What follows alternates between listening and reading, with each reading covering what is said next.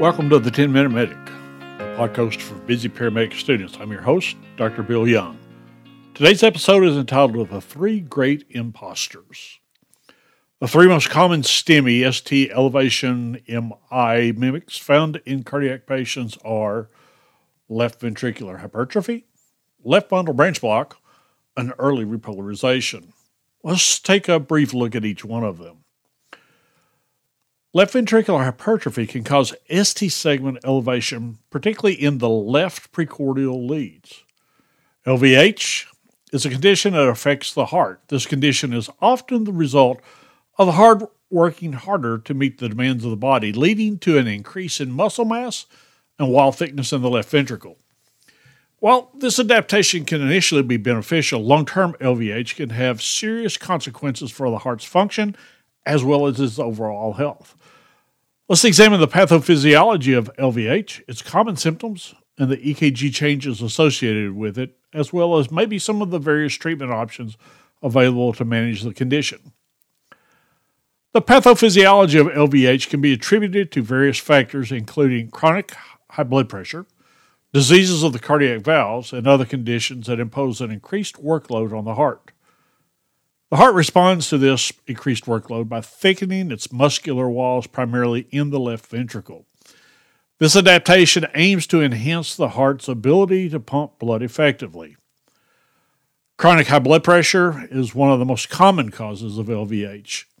Increased pressure in the arterial system forces the heart to work harder, leading to muscle hypertrophy in the left ventricle.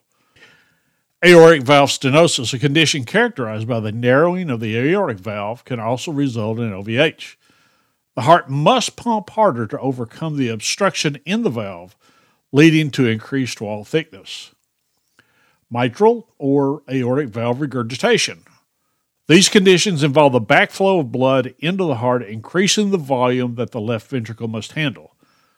Over time, this can lead to LVH. In some cases, LVH may have a genetic basis where individuals have a genetic predisposition to developing thickened heart muscle. Your EKG is a valuable tool for diagnosing LVH as it can detect electrical changes in the heart that result from the hypertrophy of the left ventricle. Some of these EKG findings may include increased voltage. One of the primary EKG changes in LVH is increased voltage. This is seen as Taller R waves in the left precordial leads, those that are found on the chest, such as V5 and V6, as well as deeper S waves in the right precordial leads, such as V1, V2. Repolarization changes. LVH can also lead to repolarization abnormalities, including ST wave changes. The T waves may become inverted or demonstrate flattening. We can begin to see left axis deviation. The electrical axis of the heart may shift to the left due to the enlarged left ventricle. A prolonged QRS complex. The QRS complex on the EKG may be prolonged, reflecting delayed conduction going through the hypertrophied myocardium. This is because the myocardium is larger. It's going to take longer to deploy that QRS. It's important to note that while EKG changes can suggest LVH, a definitive diagnosis usually requires further imaging studies such as electrocardiography or cardiac MRI to assess the structural changes in the heart more comprehensively. A second mimic is left bundle branch block. Left bundle branch block is an EKG abnormality that can often be misinterpreted as a STEMI due to its similar EKG changes seen in the STEMI. However, understanding the pathophysiology, recognizing the distinctive EKG patterns, and differentiating symptoms are critical to avoid unnecessary interventions and provide appropriate care to the patient. So, once again, let's just take a look at the pathophysiology of the left bundle branch block and its impact on the EKG. Left bundle branch block is an electrical conduction abnormality that occurs when there is a delay or a block in the electrical signals that travel through the left bundle branch of the His-Purkinje system, which is responsible for conducting impulses to the left ventricle. The left bundle branch normally divides into smaller fascicles, which facilitate the synchronous contraction of the left ventricle. In left bundle branch block, one or both of these fascicles are impaired, leading to delayed activation of the left ventricle. Some of the primary pathophysiological factors that can lead to a left bundle branch include cardiac structural changes, structural heart disease such as coronary artery disease, hypertrophic cardiomyopathy, or valvular disorders can affect the conduction system and lead to a left bundle branch block. Another one is age. As individuals age, degenerative changes in the conduction system may occur, ultimately resulting in a left bundle branch block. Idiopathic left bundle branch block. In some cases, no specific underlying cause is identified, and left bundle branch block is considered idiopathic. We just don't know. The EKG findings in the left bundle branch block are distinctive and can be easily mistaken for a STEMI. Understanding these EKG changes are crucial for accurate diagnosis. Some of these include a QRS widening. One of the hallmark ECG features of left bundle branch block is the widening of the QRS complex to greater than 120 milliseconds. This results from the delay in electrical conduction through the left bundle branch, leading to asynchronous ventricular activation. Another would be broad, slurred R waves in V1 and V2. In these precordial leads, left bundle branch block is characterized by a broad, slurred R waves, given the appearance of a rabbit ear or the letter M pattern. This is due to delayed activation of the left ventricular septum the absence of pathological Q waves. Unlike STEMI, left bundle branch block does not produce pathological Q waves in the leads where Q waves are typically seen during an MI. Left bundle branch block can also lead to secondary ST wave changes, including the ST segment depression or T wave inversion in the leads affected by the block. These changes can be mistaken for myocardial ischemia further complicating the diagnosis. Left bundle branch block may not produce specific symptoms, but it is often associated with underlying heart conditions that can cause a range of symptoms. Some of these common symptoms include respiratory distress. They may experience shortness of breath, especially during exertion, and this is due to impaired ventricular function. Fatigue.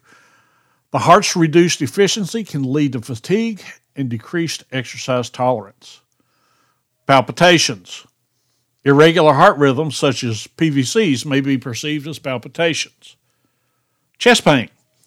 Although left bundle branch block does not directly cause chest pain, the underlying cardiac conditions may lead to angina or discomfort.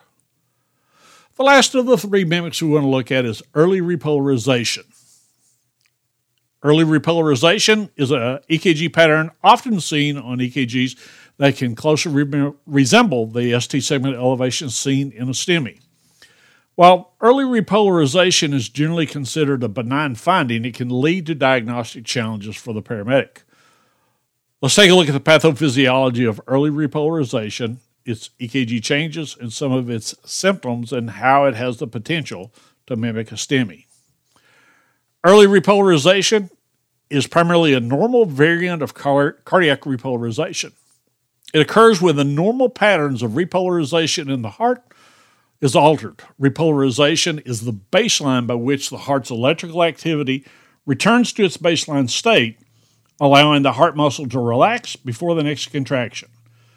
In the case of early repolarization, this process is accelerated, leading to specific EKG changes.